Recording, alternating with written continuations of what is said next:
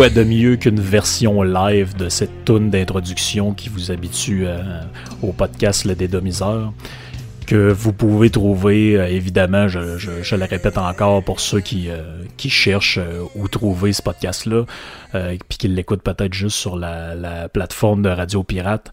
Donc, euh, vous pouvez trouver ça sur Spotify, sur Castbox, sur Balado, je crois aussi. Peut-être que je pense que quelqu'un m'a envoyé Apple Podcast aussi, je connais pas ça, mais euh, vous pouvez vérifier là-dessus. Donc, c'est ça, je mets une petite version live de mon thème parce que j'arrive, ben en fait, on est au lendemain, mais j'arrive du show d'Aaron Maiden, un show qui, a fait un peu parler pour, pour certaines raisons. Ben d'abord, commençons par les trucs un petit peu plus plates. Euh, dans des shows, là, on rencontre, moi je suis tout le temps pogné à côté du monde un peu mongol. Là, là euh, il y avait du monde euh, pendant que la première partie, ils ont gueulé tout le long. Je comprends que tu viens pas pour voir la première partie, mais ils ont parlé tout le long. Là, j'avais envie de lui dire, mais vous avez, allez-vous fermer votre boîte ou ben je vais être obligé de changer de place.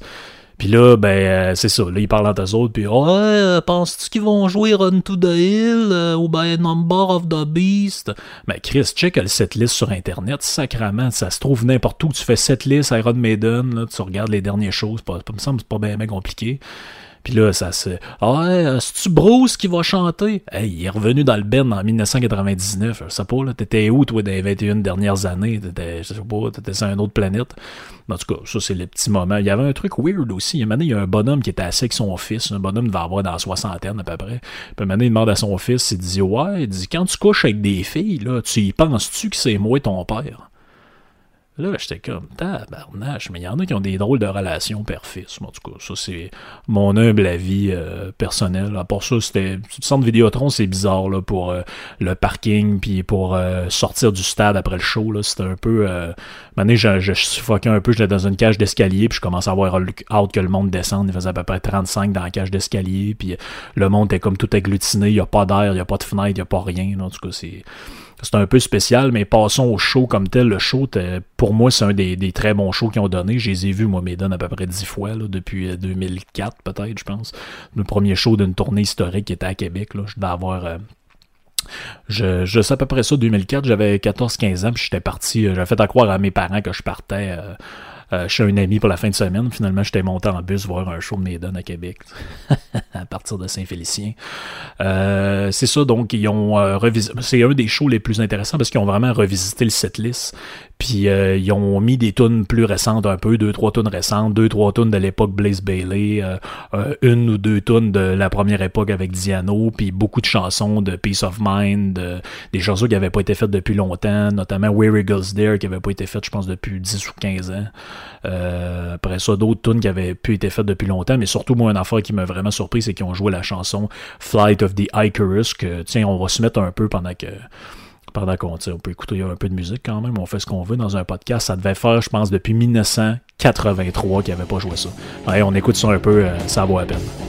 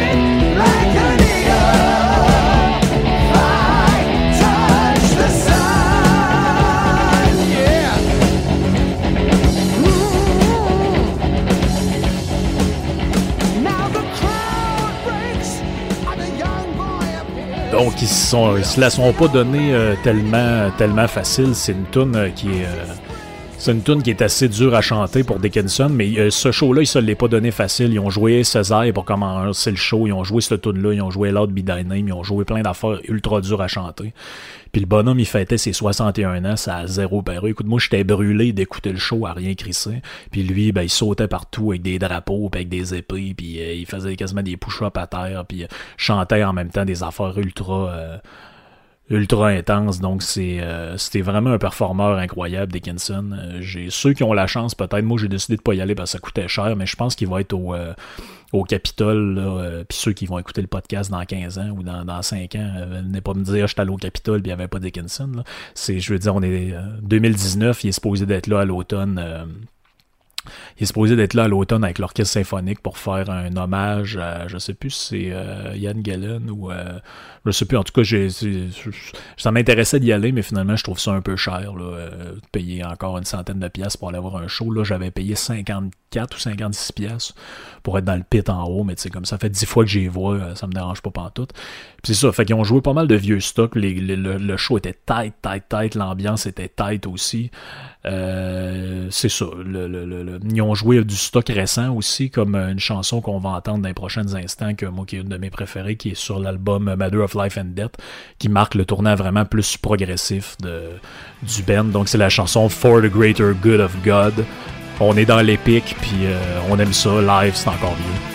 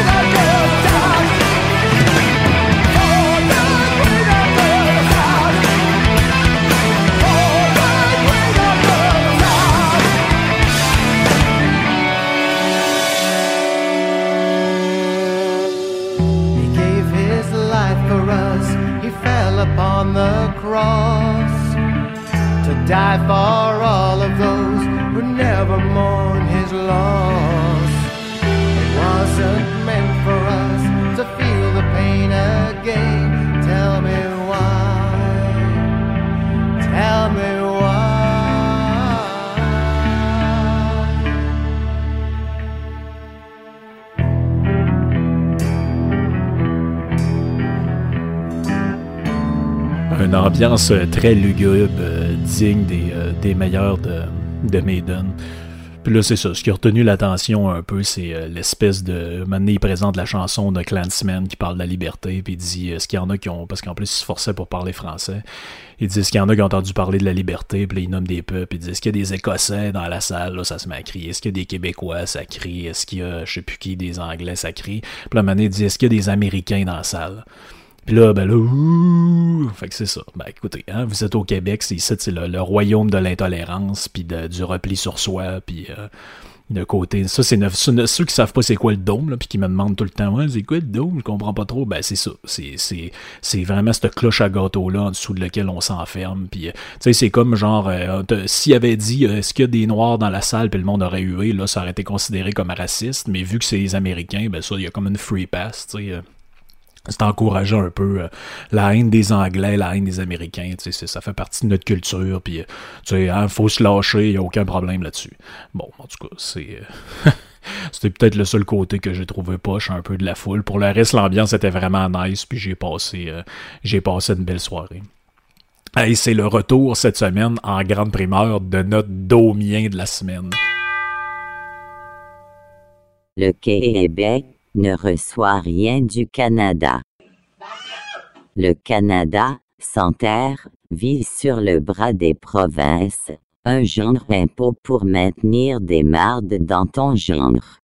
Donc, il est très poli. Ce Domien-là, il s'appelle Benoît la Jeunesse. J'ai pogné ça sur Twitter. Merci à Nicolas RF, avec qui j'ai souvent des, des échanges assez intéressants. Lui, il retweet souvent du monde avec des commentaires un peu un peu débile. Puis là, je sais plus pourquoi il s'obstinait sur quelque chose. Puis ben là, c'est ça. Il a ce monsieur-là qui était pas content, puis qui dit que c'est une merde, puis que le Québec, ça c'est encore nos vieux mythes, là, le Québec il reçoit rien du Canada, blablabla. Ben non, ben non, ben non. Je vous renvoie au podcast que j'ai fait avec euh, le Dodu, avec Marco, le, numéro 5, je crois, qui s'appelait Extermination de mythes. Euh, vous allez voir, on passe ce sujet-là en détail. Donc ceux qui l'ont manqué ou qui ont passé par-dessus euh, pour une raison ou une autre, des fois on écoute les podcasts dans un ordre par, intérêt ou dans l'ordre décroissant ou peu importe. Donc, euh, je vous renvoie à ça, puis vous allez voir que notre ami euh, est un petit peu mêlé. Mais bon, c'est. c'est pas la première fois que j'entends ça. Il y a même des politiciens qui ont ce discours-là. Puis, euh, en plus, c'est ça, traiter les autres de marde. Mais bon, ça, c'est. c'est une autre affaire. Cette semaine, ben, dans ce podcast-là, le deuxième cette semaine, je vous, je vous propose de poursuivre notre marathon sur la décroissance. Donc, notre sujet encore, hein, qu'on aime tant et qui fait tant, ça fait réagir quand même pas mal ce sujet-là, parce que je reçois beaucoup de, de rebound, de, de haters. Là. Ben là, les haters ont l'air d'être revenus. Là, J'ai vu qu'ils sont sur le dos à Jeff sur Twitter, puis euh, Là, c'est les grands commentaires, puis les grandes réflexions, là, tous plus profondes les unes que les autres. Donc ça, c'est ça qui, euh, c'est ça qui est le fun, c'est que c'est vraiment de la qualité au niveau de, de l'argumentation puis de la, puis de la rigueur. Mais j'ai pas trop entendu parler de notre ami euh, Marc-André qui m'avait accusé de toutes sortes de patentes. C'est sûr que là, à un moment donné, je l'ai muté. Fait que si jamais il entend ça, écoute, à un moment donné, c'est parce que moi, j'ai pas juste ça à faire, avoir 4, 45 messages d'une personne dans une journée, puis là, être tagué dans plein d'affaires, puis après ça, être obligé de me justifier puis de répondre. Fait que là, ben, à un quand ça vient trop, je mute. Fait qu'on poursuit notre affaire. Euh, vous savez qu'au début, je vous avais dit qu'il y avait quatre origines différentes euh, au mouvement de la décroissance qui vont se synthétiser chez, chez Serge Latouche quand lui, à un moment donné, va décider de, de parler abondamment de cette de ce concept-là. Donc, il y avait des origines plutôt sociologiques avec des penseurs comme Illich, comme André Gortz, comme plein de, comme plein d'autres. Après ça, il y avait des débats économiques qui étaient reliés à ça, dont je vais reparler un petit peu tout à l'heure. Euh, il y avait ensuite une origine, euh, on va dire, philosophique d'une certaine manière ou euh, bioéconomique avec Georges Scorogan. et il y a aussi une filiation qu'on va dire écologiste. Donc, c'est là que je vais en parler. Puis après ça, on va enchaîner sur autre chose. Et dans le prochain podcast, on va venir aux euh, applications concrètes de la décroissance. Finalement, c'est quoi qu'ils disent, c'est quoi qu'ils veulent qu'on fasse, puis c'est quoi le, proposition de société alternative. Et puis dans un dernier podcast après ça, je pense que je vais essayer de terminer ça en cinq. Il ne faut pas s'étirer euh, outre mesure. On verra c'est quoi mes critiques personnelles euh, relatives à ça que j'avais que j'avais abordé dans mes dans mes recherches. C'est quoi les incohérences, c'est quoi les problèmes, puis finalement comment est-ce qu'on peut enfoncer le clou là-dessus. Donc c'est ça, la, la, la décroissance, bon, ben là, il y a une origine à ça, c'est que écologiste direct à ça. Je vous ai parlé de la dernière fois du, euh, du rapport Brundtland, donc la critique du développement durable. Mais si on remonte encore le temps un peu, ça nous ramène au fameux Club de Rome. Donc ça, j'en ai déjà parlé souvent pour les abonnés de Radio Pirate. Le Club de Rome, c'était un genre de, de, de, de regroupement d'intellectuels dans les années 70 qui travaillaient entre autres pour le MIT. Donc le Club de Rome mandate à un moment donné vers les débuts des années 70 euh, Donella et Denis Meadows du MIT. Donc si vous cherchez le rapport euh, euh, du Club de Rome. Ça va s'appeler des fois rapport du Club de Rome. D'autres fois, on va l'appeler le rapport Meadows et d'autres fois, on va l'appeler euh, Limits to Growth ou en français Halte à la croissance.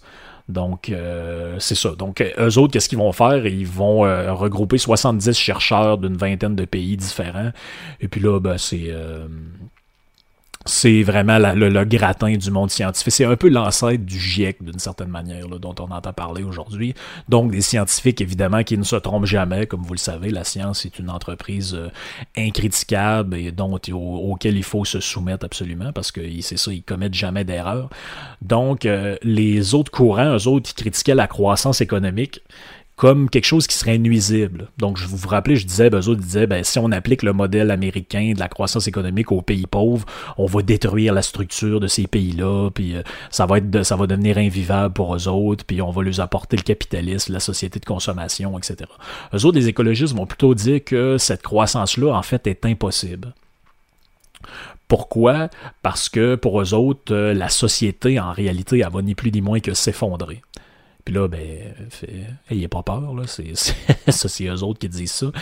Euh, donc, c'est le cas notamment de, certains écrivains que, que, je vais nommer juste pour la forme, si ça vous intéresse, euh, ceux qui veulent aller plus loin. Donc, on a Alain Perrodon, Colin Campbell, euh, Richard Anberg, Michael Rupert, dont j'ai déjà parlé à la fin tragique. Il y en a plusieurs autres comme ça. Eux s'inspirent de toute la tradition des de ce que j'appelle les, les, les, les, de ce que j'appelle les écrivains de l'apocalypse, c'est-à-dire les théoriciens de l'effondrement, Joseph Tenter, Jared Diamond, qui ont écrit des livres sur l'effondrement des sociétés complexes, et puis là, ils vont étudier le fonctionnement des Mayas, puis des Incas, puis pourquoi une telle société disparue à telle époque. C'est des affaires intéressantes, mais le problème, c'est quand on, on utilise ça pour, euh, pour calquer ça à notre modèle de société contemporain, ça, ça peut euh, devenir un peu euh, impertinent à un moment donné. Donc, eux autres, ils vont baser leur analyse sur la raréfaction des ressources. Donc, c'est ça le propos fondamental du Club de Rome. Et en 1972, donc il faut des recherches pendant à peu près deux ans, euh, les Meadows, donc Donella et Denis, publient le rapport qui dit ceci en page 169. Donc, je vous, je vous fais grâce de la lecture. là, je m'excuse hein, pour pour euh, certains euh, anciens chefs du PQ qui auraient voulu que je fasse ça. En français, s'il vous plaît. Donc ça va être, euh, je vais vous lire l'extrait en anglais, puis je vais le, l'expliquer après au cas où il y en a qui, qui auraient de la misère. Donc, on dit en page 169, Accepting the nature imposed limits to growth, donc qui est le titre de, du livre, requires no more effort than letting things take their courses and waiting to see what will happen. The most probable, probable result of that decision, as we have tried to show here, will be an uncontrollable, un uncontrollable decrease in population and capital. Donc, qu'est-ce qu'ils disent concrètement? Ils disent, bon, ben, euh, finalement, notre étude sur la croissance économique, le résultat de ça, c'est que, en fait, je vais vous expliquer ce qui va arriver. Le résultat le plus probable, vu qu'on regarde ça puis on fait rien, c'est une décroissance incontrôlable de la population et du capital, c'est-à-dire de la croissance. Donc, un cycle de récession où le monde vont, euh, vont vivre dans la pauvreté et où l'humanité va... Euh, va se réduire en nombre de manière, euh, de manière incroyable. Ce qui est, euh, ce qui est déjà euh, un, faux pas de leur part parce que l'humanité de 1970 à 2019-2020 a énormément grandi. Donc il y a beaucoup plus de monde qu'il y en avait à cette époque-là. notamment à cause de, pas, pas nécessairement parce que le taux de fécondité a descendu, mais c'est plutôt à cause de, du développement de la médecine. Donc il y a beaucoup moins d'enfants qui meurent en bas âge. Euh, et là, ils vont mettre, euh, par exemple, eux autres, ils vont analyser, ils vont dire, ben là, euh, ils vont toutes sortes de tableaux, ils vont dire, regardez, si vous regardez la croissance des pays, là, mettons de 1750 à 1970, donc un échantillon d'à peu près 200 ans, ben là, ils vont dire, si vous regardez euh, les États-Unis, eux autres, ils ont une croissance vraiment grande, puis là, ben, ils partent d'un niveau assez bas, puis arrivent à un niveau assez haut. Imaginez si tous les pays faisaient ça, ce serait impossible. Et puis là, ils citent en exemple l'Inde, qui a une croissance anémique jusqu'en 1970 et qui est à peu près, finalement, fait de la stagnation depuis le début de, leur graphique. Puis là, tu dis, bon, ben ok, deuxième faux pas, c'est que si vous aviez vraiment été capable de lire dans l'avenir, vous auriez vu que l'Inde a eu un décollage industriel incroyable et que si vous faisiez le graphique de 1970 à, au début des années 2000 ou de 2010 en montant, vous auriez vu une flèche monter vers le haut incroyable. Et puis c'est ça qui, explique la, la, condition des euh, la condition de vie qui s'en va de, vers, vers le haut ils vont dire, bon, OK, qu'est-ce qu'il faut qu'on fasse? Ils vont dire, ben, ce qu'il faudrait, c'est l'État stationnaire. Donc, l'État stationnaire, c'est un vieux concept économique qui dit qu'à un moment donné, arrivé un certain stade, on peut plus croître, faut qu'on se contente de ce qu'on a, puis on appelle ça l'État stationnaire. Donc, pas de croissance, mais pas de déclin non plus, on reste comme ça. Là, ils vont dire, ben là, c'est parce qu'on a, on a un problème, c'est que les, ressources sont limitées. Mais là, si vous cherchez un peu ce que j'ai fait pour vous, vous allez vous rendre compte que les sources, les, euh, je ne veux pas faire de mauvais jeu de mots, mais les, sources sont contradictoires concernant les stocks de ressources ou les besoins énergétiques que l'humanité. Donc moi, je me suis fié à un organisme là, officiel, c'est pas des affaires euh, obscures que j'ai pris sur des blogs, donc l'AIE, qui est l'Agence internationale de l'énergie, ou euh, IEA, je pense si vous le cherchez en anglais, International Air, euh, euh, Agency Energy. Et eux autres, ils vont dire, bon, ben là, on a juste un problème, c'est que d'ici 2040, la demande d'énergie va augmenter de 37%. Énergie au sens large, on compte tout là-dedans. Et là, ils vont dire le mix énergétique de tout ça, donc ça veut dire euh, quel type d'énergie on va consommer, va se séparer à peu près équitablement. Donc 25% de chaque type d'énergie, et ces 25%-là, c'est le pétrole, le gaz, le charbon et les énergies à faible émission. Donc ça compte l'hydroélectricité, le solaire, etc. Donc 75% est encore dépendant des énergies euh, qu'on dirait fossiles. Et ils vont dire, bon, ben, en 2013, l'humanité consommait 90 millions de barils de pétrole par jour. Ça, c'est selon le World Energy Outlook. Donc, ça, c'est les rapports que autres font à chaque année de 2014-2015. Les chiffres plus récents, on les a pas. Et eux autres, estiment qu'en 2040, on va être à 104 millions de barils par jour. Donc, si vous voulez chercher ça, iea.org, vous allez, euh, vous allez trouver les, euh, les chiffres, les tableaux, les références. Non, mais ça, ça rentre, ça, c'est un problème parce que c'est le club de Rome avait prédit qu'il y aurait plus de pétrole à l'aube des années 90. Sauf que nous, on, regarde les chiffres, on dit bon, ben là, euh, c'est parce que là, non seulement il n'y en a pas, on n'est pas en manque de pétrole, mais en plus, c'est que la demande mondiale augmente. Pourquoi la demande mondiale augmente? C'est que certains pays sortent d'un état de pauvreté et puis utilisent de plus en plus cette énergie-là au lieu d'énergie comme le charbon ou euh, d'autres, euh, d'autres énergies archaïques. Et ils vont dire aussi dans ce rapport-là que la demande de gaz naturel devrait doubler d'ici 2050. On, est vraiment à l'inverse de ce que eux disaient à ce moment-là. Et là, ben, c'est là que le bas blesse, c'est qu'ils vont dire pour euh, répondre à, à ce besoin-là. Pour répondre à cette demande, ben, on n'a pas le choix, il n'y a pas 52 solutions, ça va prendre la croissance économique. Donc, ça veut dire ça va prendre la création de richesses. Puis, dans le rapport, ils disent, bon, bon on estime que faudrait que ce soit entre 2 et 3% à l'échelle mondiale, en moyenne, de croissance, d'ici ces années-là, pour pouvoir permettre les investissements dans ben, aussi les énergies à faible émission, mais euh, les, euh, les énergies traditionnelles. Euh, donc, c'est. Euh, puis, il y a un excellent article aussi de de Lomborg là-dessus, que, dont je vais peut-être parler à un moment donné, qui critique énormément les, euh, le club de Rome comme s'étant un peu euh, discrédité avec ce rapport-là, mais pourtant que c'est des, des, scientifiques là, du MIT à Boston, du monde très sérieux, tout ça, donc euh, la preuve que des fois les, les, les, consensus scientifiques peuvent être un peu douteux. il va dire, ben regardez, par exemple, eux autres, ils avaient prédit que je crois, je veux pas je, je vous garantis pas l'exactitude de ce que je dis là, mais euh, je l'ai pas dans mes notes, il dit, il me semble qu'il disait, le club de Rome prédit que vers le début 60, euh, fin des années 70, début des années 80, il n'y aurait plus de mercure. Mais là, l'affaire qu'il avait pas prévu là-dedans, puis ça j'en ai déjà parlé, c'est que le mercure a arrêté d'être utilisé pour certains des, des, usages industriels qui, qui étaient à l'époque. Notamment, il y en a plus euh, dans les thermomètres, il y en a plus dans plein d'autres affaires. Et puis ça, ça a fait qu'il y a plus de mercure aujourd'hui, en fonction du, du, de la modification des chaînes de production, tout ça, et les découvertes de gisements de mercure qui ont été faites. Il y a plus de mercure aujourd'hui qu'à l'époque où les, les euh, Denis Meadows et Donella écrivaient leur rapport pour le Club de Rome. Donc, ils se sont complètement gourés sur plein d'affaires comme ça. Il y a aussi euh, leur condamnation de certains pesticides que, lui critique parce qu'il dit, ben oui, ça a des effets, mettons, sur l'environnement, mais c'est aussi ça qui a permis d'éradiquer certaines maladies graves qui menaçaient... Euh, l'avenir de, l'humanité. Donc, c'est, on peut pas rejeter ça en bloc en disant que c'est euh, que c'est un problème de société puis que ça nous a rien apporté.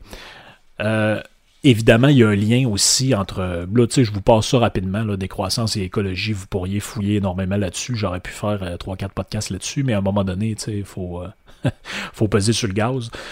Donc ensuite, on a le lien, comme j'ai déjà parlé, entre la décroissance et l'économie. Donc là, ça, c'est là que arrivent les mensonges décroissants de plus en plus. C'est que eux, ils vont dire une des affaires qu'ils répètent tout le temps. Vous allez voir des conférences de la touche sur Internet, puis d'autres d'autres décroissants comme Polarius ou euh, ou euh, de, je me souviens plus du nom du gars. Il y a un gars qui écrit un livre qui s'appelle Prosperity Without Growth.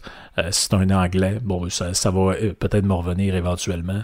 lui, eux autres, ils répètent toujours la même affaire. Ils vont dire que les, les économistes, donc les économistes, sous-entendu tous les économistes, croient qu'une croissance infinie est possible. Donc ça, c'est leur prémisse de base. C'est ça qu'ils vont appeler la religion de la croissance. Donc, vous avez sûrement vu ça. J'ai vu GND à parler de ça, Catherine Dorion aussi. C'est quand on vit dans un monde où il y, a un culte et un dogme de la croissance. Bon, ça, ça vient des décroissants. Je cherche pas d'où ça vient, ça vient d'eux autres. Euh, mais le, seul problème, c'est que plus vous cherchez, moins vous allez les trouver, ces économistes-là. Donc, moi, je les ai faites les recherches. Vous pouvez, euh, vous n'êtes pas obligé de me croire sur parole, vous irez vérifier. Donc, chez les économistes traditionnels, les, références de, de, tous les économistes que, que, les spécialistes ont étudiés, bon, ben, c'est pas vrai chez Adam Smith. C'est pas vrai chez Malthus, comme vous l'avez vu dans le premier podcast. C'est pas vrai chez Ricardo. C'est pas vrai chez John Stuart Mill, notamment parce que c'est lui qui a inventé le concept de l'état stationnaire ou euh, le club de Rome, que le club de Rome a piqué pour remettre dans son rapport. Euh, c'est pas vrai chez William Jevon, euh, qui est un autre économiste assez connu de l'époque classique, qui lui disait que bon, ben, il allait avoir un problème de croissance moment à cause de la rareté du, charbon. c'est un peu présent chez Schumpeter, qui, qui était avec qui Georges Reagan s'est fâché, comme je vous ai expliqué dans le dernier podcast, mais pas, pas textuellement non plus. En fait, il y en a un seul économiste, à ma connaissance, mais ça ne veut pas dire qu'il n'y en, a, pas d'autres quelque part, là, vous pourriez en trouver, mais grosso modo, il y a un seul économiste connu, mais connu, c'est relatif, qui a théorisé là-dessus, c'est Walt Willman Rostow, donc W.W. Rostow, souvent on voit ça sur les livres. Lui, écrit un bouquin que j'ai lu qui s'appelle The Process of Economic Growth. Donc, il y a beaucoup de. Il y a, quelqu'un qui m'a écrit aussi, il m'a dit Est-ce que tu pourrais nous faire une genre de liste euh, pour le sujet de la décroissance de livres à lire? Donc, j'y vais de mémoire comme ça, mais des affaires que vous pourriez lire pour vous mettre. Euh, euh, pour avoir une revue d'ensemble de ce que ces gens-là disent en plus du podcast, c'est Serge Latouche, Le pari de la décroissance. Aussi un petit livre qui s'appelle Renverser nos manières de penser, qui est très intéressant, c'est des entretiens. Après ça, vous pouvez lire un livre de Françoise Golin sur André Gortz. J'oublie le titre, mais cherchez ça, Françoise Golin, André Gortz. Ensuite, euh, Ivan Illich, euh, La convivialité. le livre dont je suis en train de parler, Walt Whitman Rostow, The Process of Economic Growth, ceux qui n'ont ont pas de misère avec l'anglais. Euh, vous pouvez aussi lire euh, le euh, un autre livre qui est intéressant, c'est un recueil de citations et de, de penseurs sur la décroissance qui s'appelle, je pense, Les précurseurs de la décroissance, qui a été dirigé par Latouche. Donc là-dedans, vous allez avoir tous les, les, toutes les, les, les, les influences intellectuelles de, de Thoreau jusqu'à Bouddha, en passant par n'importe où. Là, vous allez voir, ça, ça, ça j'en reparlerai justement, ça cause d'autres problèmes dans un autre podcast. Et... C'est ça, donc euh, si vous tenez-en vous à ces livres-là, même avec le. Si vous n'avez juste un, prenez le pari de la décroissance de la touche, vous avez, tout ce que vous avez besoin de voir là-dedans. Et euh, il y a peut-être un livre aussi d'Alain de Benoît qui s'appelle uniquement La décroissance, qui, euh, qui est excellent, dont j'ai eu des problèmes d'ailleurs pour avoir cité ça à l'université, parce qu'on considère que Alain de Benoît est un, écrivain d'extrême droite, ce qui est complètement faux. C'est un gars qui tripe sur Marx, puis qui qui a écrit toutes sortes d'affaires, mais il a été euh, qui, écrit des livres sur la décroissance. Donc ça, ça donne une idée à quel point il doit être à droite. donc c'est ça, vous pouvez, euh, vous pouvez vous renvoyer à ça. Et donc dans le fond, euh, Whitman Rostow, c'était qui? Lui C'était un conseiller des présidents Eisenhower et Johnson aux États-Unis. Puis il écrit, c'est ça, dans ce bouquin-là, une théorie des étapes de la croissance économique. Puis il va dire donc que tout pays finalement, quand il se développe, euh, passe par des phases de, de, de développement économique qui vont aboutir à ce que lui appelle l'ère de la consommation de masse. C'est probablement ceux qui ont dû rebuter euh, les premiers décroissants. Ils ont dû partir à vomir quand ils ont entendu ce terme-là. Et eux autres, ils vont dire, euh, ils mettent en ils mettent en, compétition là-dedans, dans, son livre, il met en parallèle les, euh, économies planifiées comme l'URSS et euh, les économies de libre marché. Puis là, ben, d'ailleurs, c'est justement, il n'y a, pas une religion de la croissance chez lui non plus, parce qu'il va dire, ben, vous regardez, en URSS, il y a des taux de croissance incroyables, mais pourtant la population vit dans la pauvreté, il y a toutes sortes de problèmes, notamment parce que l'économie planifiée fonctionne pas. Puis il faudrait plutôt que ce soit euh, un libre marché pour être à 100% efficace. Euh, ça nous amène à parler un peu de, de, la touche. Vous en ai déjà glissé, euh, glissé un mot, euh, glissé plusieurs mots. C'est vraiment le personnage que j'ai étudié le plus euh, dans mon mémoire. puis un des problèmes que j'ai eu, c'est qu'il n'y a pas énormément de littérature puis de, de, livres qui ont été écrits sur le sujet. C'est pour ça que ça a été pas mal du, du, défrichage de ma part par rapport à ça.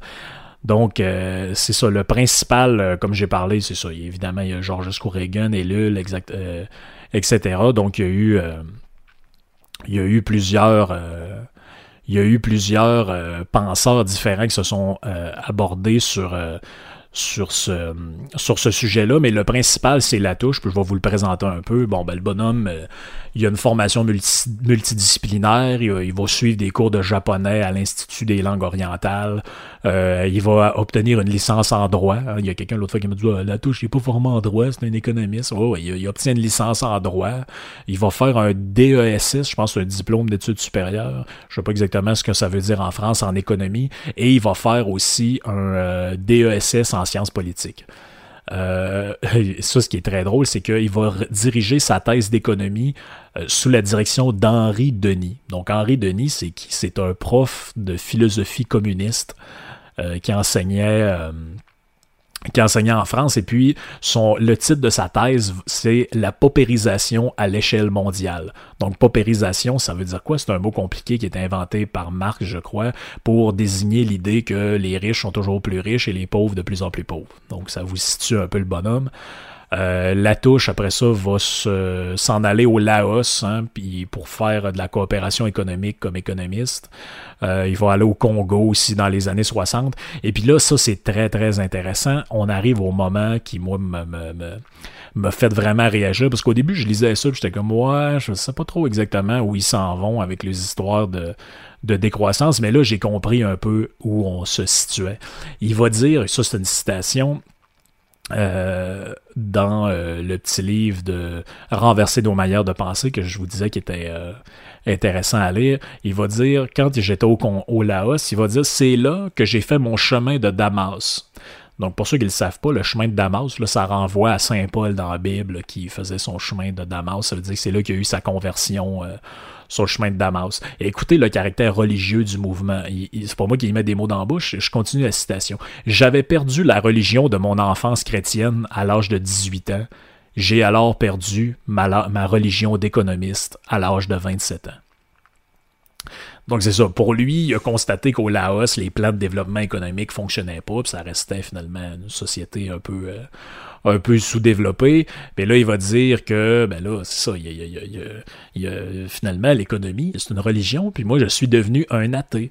Mais avez-vous déjà vu quelque chose de plus, de plus intolérant et de plus rigoureux qu'un converti? généralement, les athées sont insupportables. La, plupart des humains sont des agnostiques, c'est-à-dire que, c'est-à-dire qu'ils pensent plus ou moins qu'il y a peut-être quelque chose qui existe, mais ils savent que l'esprit humain étant ce qu'il est, ils n'en auront pas euh, la certitude. Euh, euh, parce que c'est ça, ils sont pas, euh, ils ont pas la science infuse, mais la touche va être extrêmement euh, revendicateur par rapport à la, critiquer l'économie comme science. Il va dire que bon, c'est un peu un truc, c'est un peu une arnaque intellectuelle, puis finalement il dit ben je continue à enseigner ça parce que j'avais un diplôme là-dedans, mais j'y crois pas grand-chose. Là, la loi de l'offre et la demande, ça existe pas vraiment, puis la rareté non plus.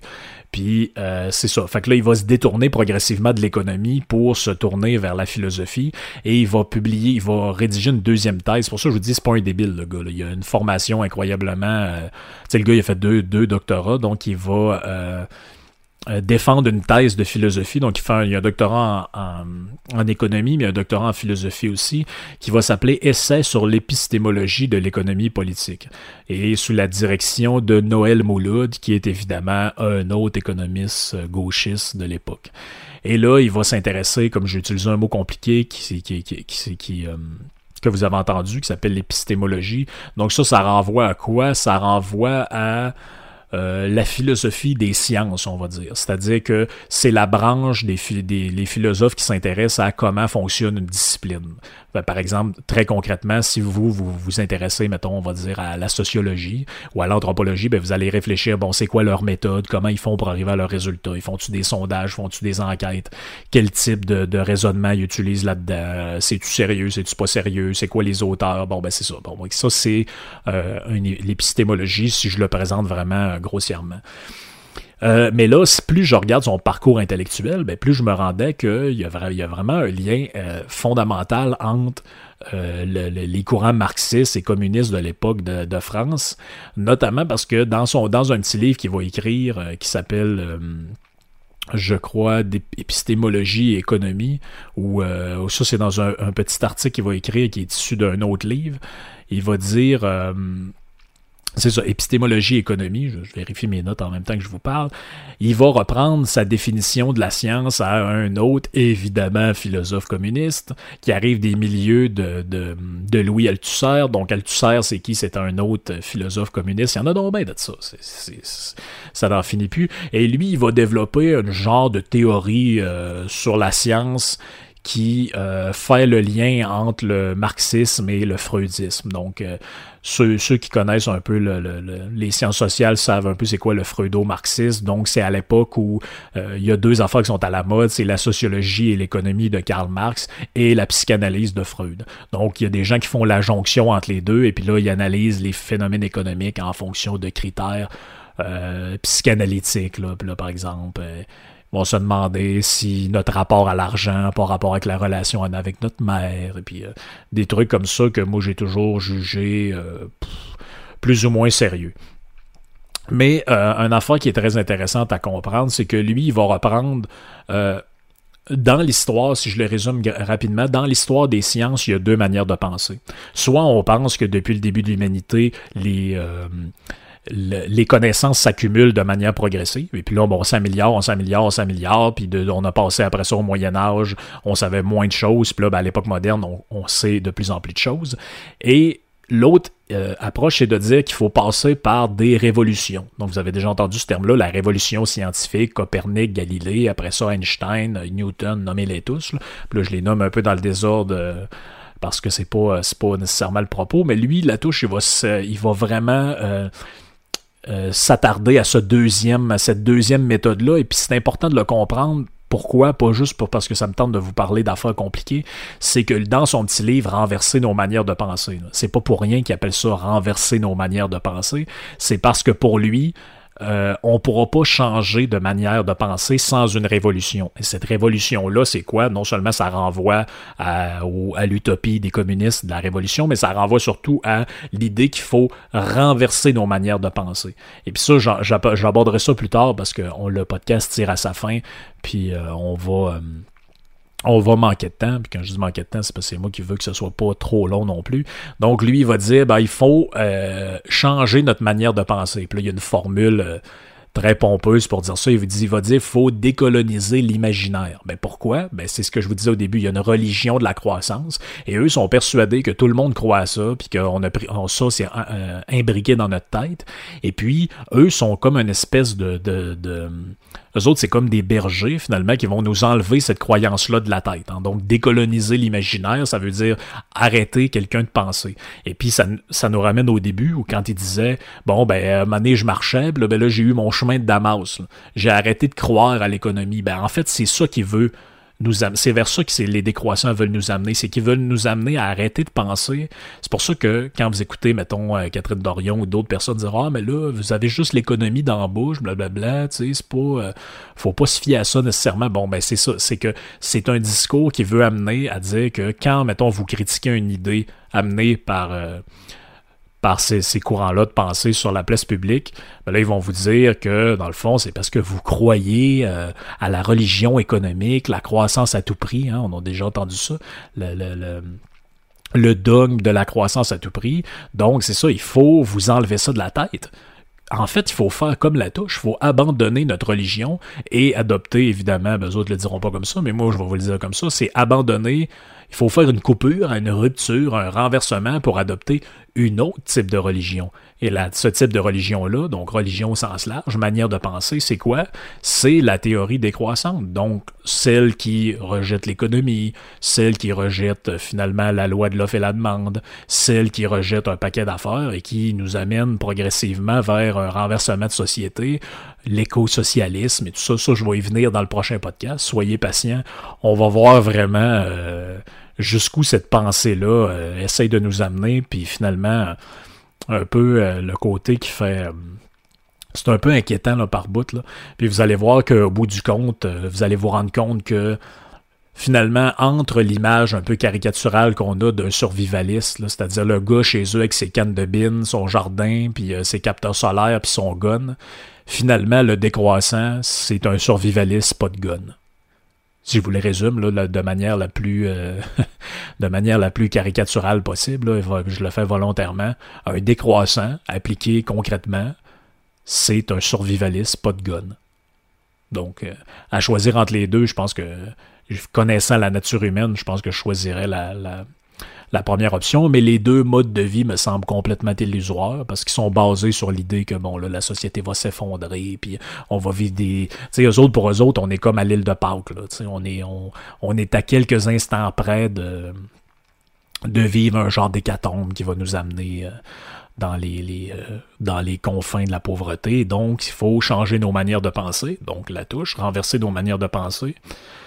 Hein, l'espèce de décolonisation de l'imaginaire dont je vous parlais. Puis, vous allez voir, c'est des mots compliqués, c'est des expressions un peu bizarres, mais en vous les disant, je sais qu'il y en a qui vont faire Ouais, là, il est, rendu, euh, rendu ésotérique un peu, mais je fais, je fais ça euh, sciemment, je fais exprès, parce que je me dis à un moment donné, vous allez vous faire parler de ça, puis les mots que j'ai prononcés vont vous revenir en tête avec l'explication qui vient avec, puis vous allez faire Oh, oh, oh, oh, t'as peu, toi, là, Je sais très bien de quoi t'es train. T'essayes de m'endormir avec tes affaires, là. Je sais très bien de quoi tu veux parler.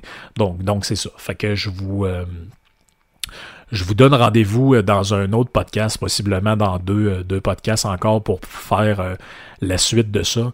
le Radio Pirate recommence la semaine prochaine. Donc on est vers la, la, la, fin de l'été pour ceux qui écoutent qui vont écouter dans quelques mois, tout ça. Donc, le, la saison 2019-2020 euh, va commencer.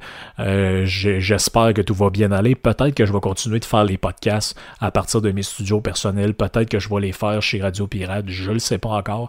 C'est plus facile pour moi quand j'ai des invités de les faire là-bas parce que là, tu sais, je me suis grillé d'une carte de son, d'un micro, euh, de toutes sortes de patentes, mais là, je fais des tests. Là, éventuellement, je vais essayer de ramasser un micro omnidirectionnel parce que là j'ai un micro unidirectionnel fait que tu peux être juste un à parler dedans. Donc ça prend un micro qui capterait une conversation ambiante. Donc je vais faire des tests avec ça puis éventuellement peut-être je pourrais faire des, sorties euh, comme j'ai déjà fait mais sans être obligé de euh, traîner 52 patentes. Donc, euh, ça fait le tour pour moi cette semaine. Ça me fait plaisir de vous parler des, des, sujets qui me passionnent, puis de vous entretenir un peu sur mes, sur mes passions musicales aussi, puis de faire partager quelques petits audios euh, sympathiques. Euh, on se voit la semaine prochaine euh, ou le prochain podcast, dépendamment de quand vous allez écouter ça. Puis ceux qui veulent m'écrire, toujours Frank à Radio Ou sur Twitter, vous me cherchez Frank Desdomiseurs, vous allez trouver ça. Je veux remercier en terminant ma blonde qui a designé mon nouveau logo, hein, donc le, petit dôme avec la craque, l'aura derrière. Euh, donc euh, c'est elle, c'est son travail, elle fait ça de, manière euh, de manière professionnelle. Donc je la remercie, je suis vraiment content du résultat. J'espère que vous aimez aussi. Progressivement, vous allez le voir apparaître sur Spotify et sur d'autres applications parce qu'il y a un certain délai avant que avant que ça se mette à jour. Donc, euh, je la remercie encore, puis je vous remercie vous autres pour votre écoute, vos partages, votre confiance. Merci beaucoup, puis bon podcast à tout le monde. Bon, euh, bonne semaine, puis amusez-vous bien. Ciao, bye.